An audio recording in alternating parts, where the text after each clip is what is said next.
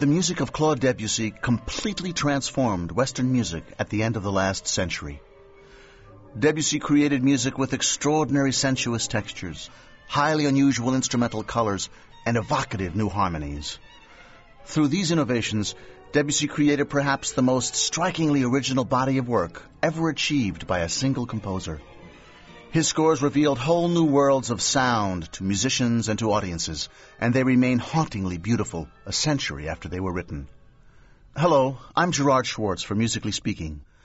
On this recording, we'll explore the musical world of the great French composer Claude Debussy, focusing on three of his brilliant orchestral pieces the Prelude to Afternoon of a Faun, the three pieces known as Nocturnes, and his luminous portrait of the sea, La Mer. We'll also look in some detail at Debussy's revolutionary harmonic language and at his highly imaginative use of orchestral instruments. Debussy and his work are indelibly associated with French culture at the turn of the last century, particularly with the school of painters associated with the term Impressionism. That same term frequently is applied to Debussy's music, although the composer himself disliked the label. Debussy was born in the summer of 1862 in Saint-Germain-en-Laye, a suburb of Paris. Neither of his parents were musical, nor particularly well educated. His father worked as a shopkeeper, a traveling salesman, a printer's assistant, and finally as a clerk in an accounting firm. His mother was a seamstress. Achille Claude, as his parents christened him, received his early education entirely from his mother, apart from some piano lessons he began at the age of seven or eight. Debussy soon showed exceptional promise as a pianist, and at the age of ten gained admission to the famed Paris Conservatory, one of the world's great music schools. He developed an outstanding command of the keyboard and seemed destined for a career as a virtuoso pianist. But for some reason, he failed to take prizes in the competitions he entered at the conservatory. In 1880, around the time of his 18th birthday, he went to Switzerland and spent a season there as house pianist to Nadezhda von Meck, the wealthy and music-loving Russian widow who, for years, was Tchaikovsky's patron and correspondent. However, Debussy soon fell in love with Madame von Meck's eldest daughter and was quickly dismissed. Upon his return to Paris, Debussy enrolled in composition classes at the conservatory. His future course was now decided. That is not to say that Debussy's career progressed smoothly or easily.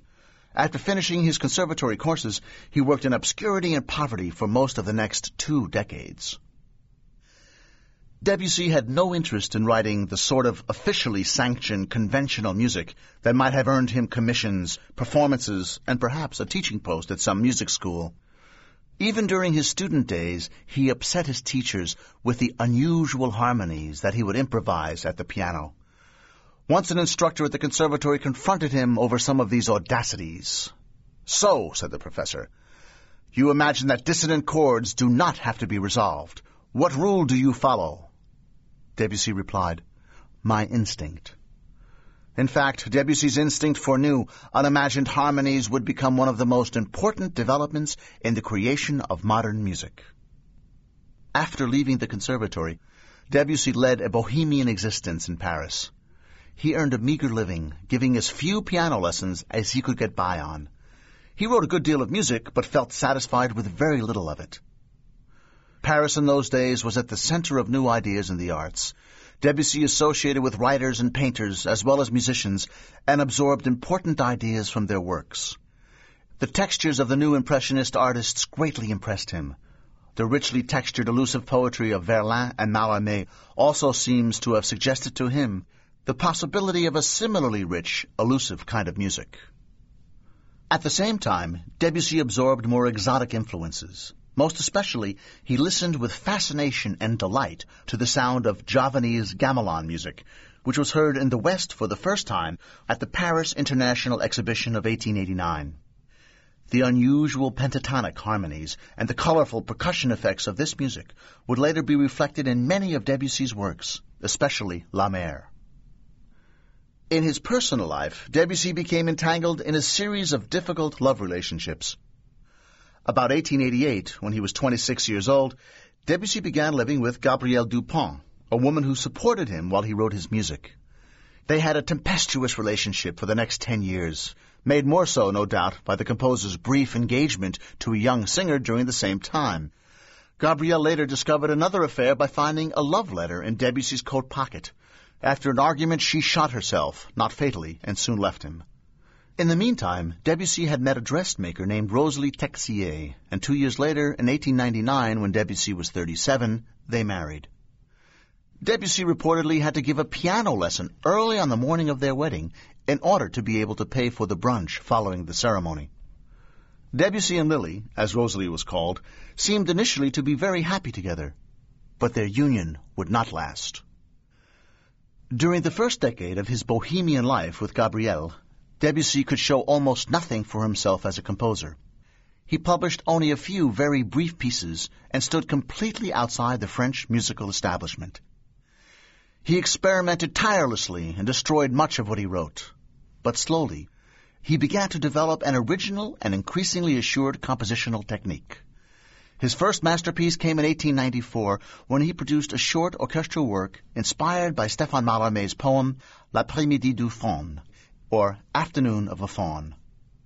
Mallarmé's work had achieved a certain notoriety, as much for its languid eroticism as for its indefinite, at times obscure, imagery. Debussy's work gave emphasis to the sensual aspects of the music, using tone color and texture to capture this eroticism. We'll later discuss this piece in detail. Debussy's next composition would prove a landmark in the history of music. Two years before the premiere of Afternoon of a Faun, he had read the play Pelléas and Melisande by the Belgian writer Maurice Maeterlinck. Struck by its melancholy characters and dreamlike atmosphere, he began composing an opera to its text. That task occupied Debussy intermittently for much of the 1890s. When his opera Pelléas and Melisande finally reached the stage in April 1902, it caused a sensation. Here was music that pointedly avoided arias, choruses, big climaxes, indeed, all of the usual trappings of grand opera. Instead, the mood and flow of the work was conveyed by the orchestral music, while the singing followed a natural style that mirrored the cadences of speech. Praised in some quarters and condemned in others, Pelléas and Melisande established Debussy as a musician of undeniable importance. But even with his growing reputation, Debussy could still not support himself and Gabrielle, nor later Lily, through his music. And so, like Berlioz, Schumann, and Tchaikovsky before him, he took to working as a critic. Debussy's articles and reviews reveal a perceptive ear and mind, as well as a wry and sometimes sarcastic wit. He did not like many other composers' work. He once wrote, I am more and more convinced that music, by its very nature, is something that cannot be cast into a traditional and fixed form. It is made up of colors and rhythms. The rest of it is a lot of humbug invented by frigid imbeciles riding on the backs of the masters, whom, for the most part, wrote almost nothing but period music. Bach alone had an idea of the truth.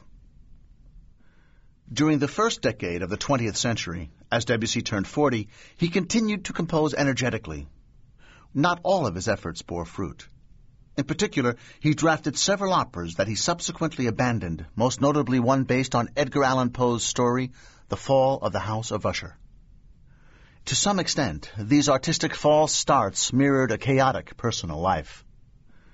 In 1903, four years after his marriage to Lily, Debussy met Emma Bardac, an amateur singer and the wife of a Parisian banker. A year later, he left his wife to live with Emma.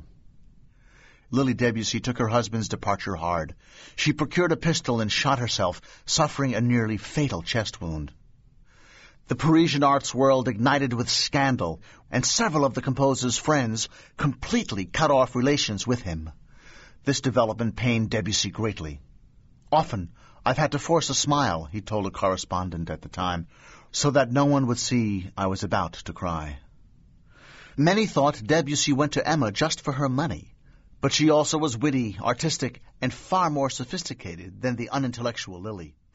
To add to the scandal, in the autumn of 1905,